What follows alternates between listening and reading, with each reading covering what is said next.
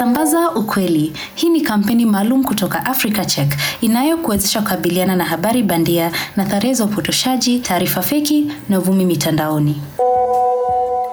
Mojawapo ya hatari kubwa dhidi ya magonjwa mbalimbali duniani ni kule kususia chanjo kwa sababu ya uoga au kwa sababu ya habari za kizushi kuhusu madhara ya kiafya yanayotokana na chanjo. Hii ni kwa mujibu wa shirika la afya duniani WHO. Ikiwa wewe ni mzazi au umeona ujumbe na kusikia hadithi kuwa chanjo inaleta usonji, yani autism, basi sikiliza makala haya. Utafiti uliofanywa mwaka wa 1998 ulihusisha visivyo chanjo zinazopewa watoto na ugonjwa huo unaoathiri ubongo. Utafiti huo ulithibitishwa kukiuka kanuni muhimu za utafiti wa kisayansi na kwa hivyo kutupiliwa mbali, lakini madhara ya ufichuzi wake bandia bado yanatusumbua na kuwapotosha watu wengi. Utafiti mwingine uliochukua miaka 10 na uliofanywa zaidi ya watoto 600 ulionyesha kuwa chanjo ya MMR ambayo inazuia surua, matumbwitumbwi na rubella haisababishi usonji au autism ukipenda kwa njia yoyote.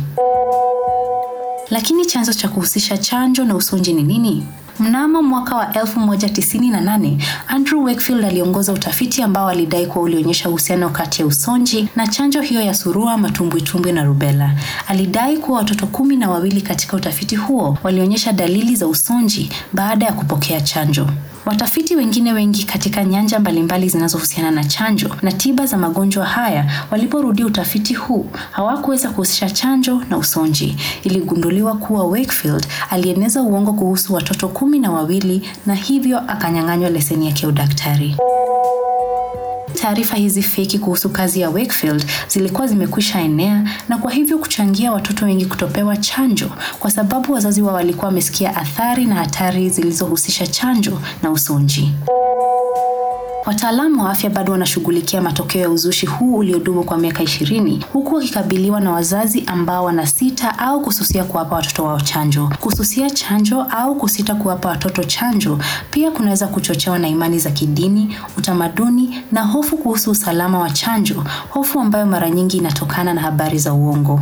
Ni muhimu kutoeneza uvumi huu unaohusisha visivyo chanjo na usonji kwa sababu chanjo husaidia kuwakinga watoto na magonjwa haya hatari. Kwa hiyo utakuwa umesaidia kusambaza ukweli.